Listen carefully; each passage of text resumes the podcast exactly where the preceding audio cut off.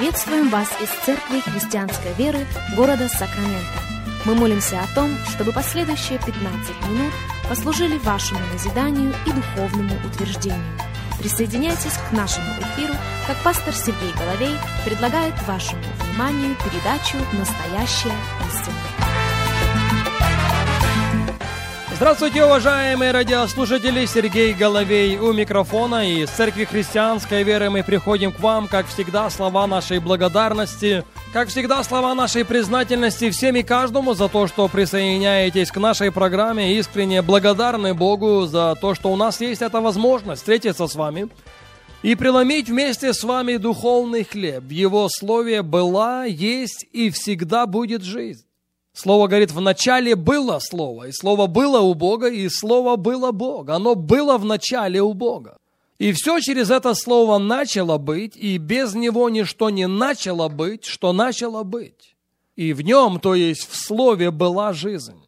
И в одном мы не ошибемся, друзья, если мы будем строить нашу жизнь на Слове – в нас и через нас будет протекать жизнь самого Бога. Это очень и очень важно. Мы продолжаем наш разговор на тему «Шум с неба» или «Шум Пятидесятницы». Наш базовый текст Деяния апостола, вторая глава, и вашему вниманию первых четыре стиха Слова Божье говорит так. «При наступлении Дня Пятидесятницы все они были единодушно вместе, и внезапно сделался шум с неба, как бы от несущегося сильного ветра и наполнил весь дом, где они находились.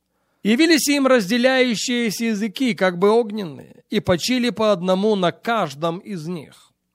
И исполнились все Духа Святого и начали говорить на иных языках, как Дух давал им провещевать. При наступлении Пятидесятницы они были все вместе.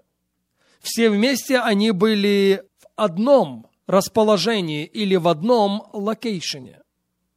Библия также говорит нам о том, что они исполнились Духа Святого, не отдельные люди из 120 собравшихся, но Дух Святой почил на каждом из них. Все исполнились Духа, и все начали говорить на иных языках, как Дух давал им провещевать. Но на второй стих мы в большей мере обращаем внимание. «И внезапно сделался шум с неба». Это был отличный от всех остальных шумов шум. Он пришел с неба. Я говорил раньше и повторюсь, сегодня чересчур много шума и даже из-за церкви. Но далеко не всякий церковный шум приходит с неба. Мы сегодня должны внимать, внимать тому, чтобы услышать шум, небесный шум. И когда мы позволим ему прозвучать в нас – то, как замечено было раньше, мы не только будем читать книгу Деяния апостолов с исторической перспективы, мы будем читать книгу Деяния апостолов как нашу собственную.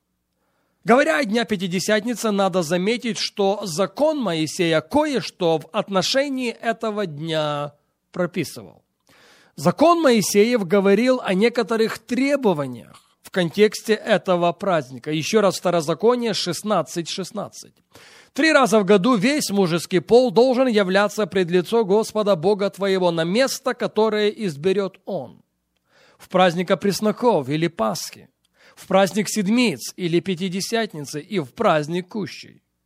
И никто не должен являться пред лицо Господа с пустыми руками. Не знаю, как для вас, для меня это звучит как конкретное, данное самим Богом требование.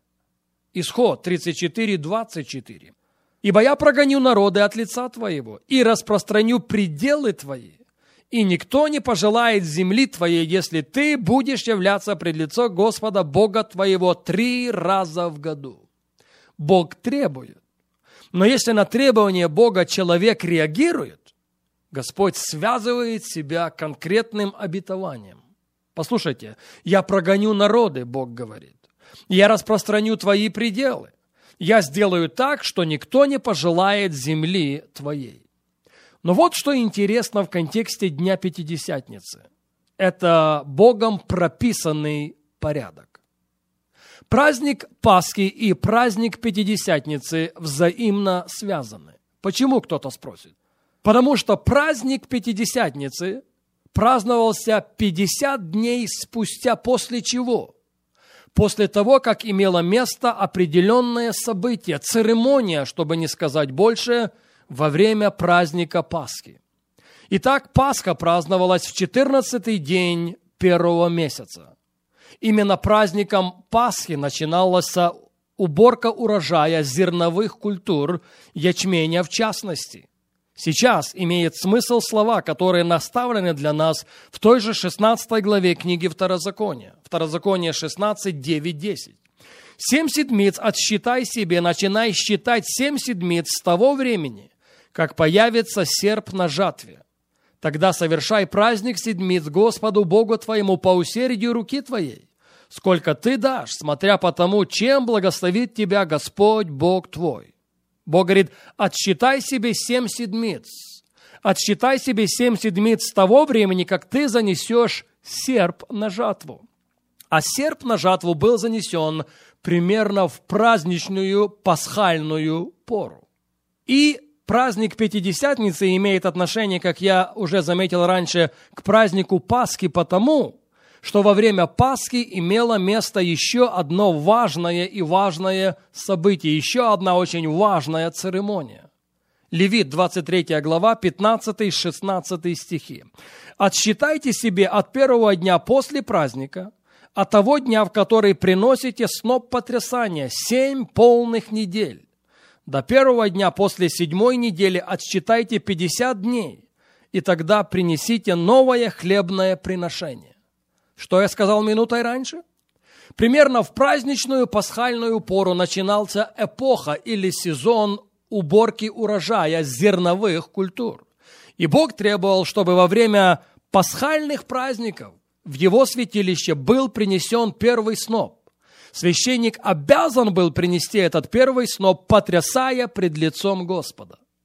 И вот со времени принесения первого снопа, как только мы что прочитали с вами, сыны Израилевы должны были отсчитать себе семь полных недель и почтить Бога новым приношением. Пасхальной порой начиналось время уборки урожая. В преддверии Пятидесятницы уборка урожая заканчивалась. По сути, праздник Пятидесятницы – это праздник жатвы.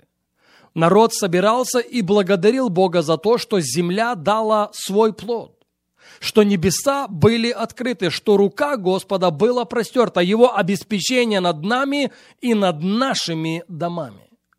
Кто-то скажет «небольшое дело», и, наверное, сложно с этим не согласиться, если мы не постараемся увидеть что-то для себя через призму книги Руфь.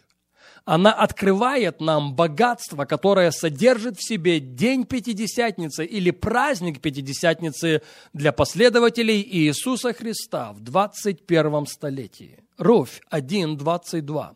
«И возвратилась Наиминь, и с нею сноха ее Руфь, моавитянка с полей моавитских, и пришли они в Вифлеем в начале жатвы ячменя». Как бы небольшая запись, но очень и очень значимая. Наиминь и с нею Руфь, моавитянка, возвращаются в Вифлеем и возвращаются в Вифлеем когда? Они возвращаются в Вифлеем в начале жатвы ячменя. Они возвращаются в Вифлеем в пасхальную пору. Но если мы перейдем с вами во вторую главу, в 23 стихе найдем следующие слова. «Так была она со служанками Ваоза». Речь идет о Руфе и подбирала колося, доколе не кончилась жатвы ячменя и жатвы пшеницы. Руфь оказалась в Вифлееме в преддверии начала жатвы, жатвы зерновых культур, и прибыла на поле Ваоза все семь недель, вплоть до начала дня Пятидесятницы. Очень важное и очень важное послание для нас, как я сказал, христиан 21 столетия. К большому сожалению, сегодня мы не можем продолжить говорить об этом и возвратимся к этой мысли на нашей следующей программе.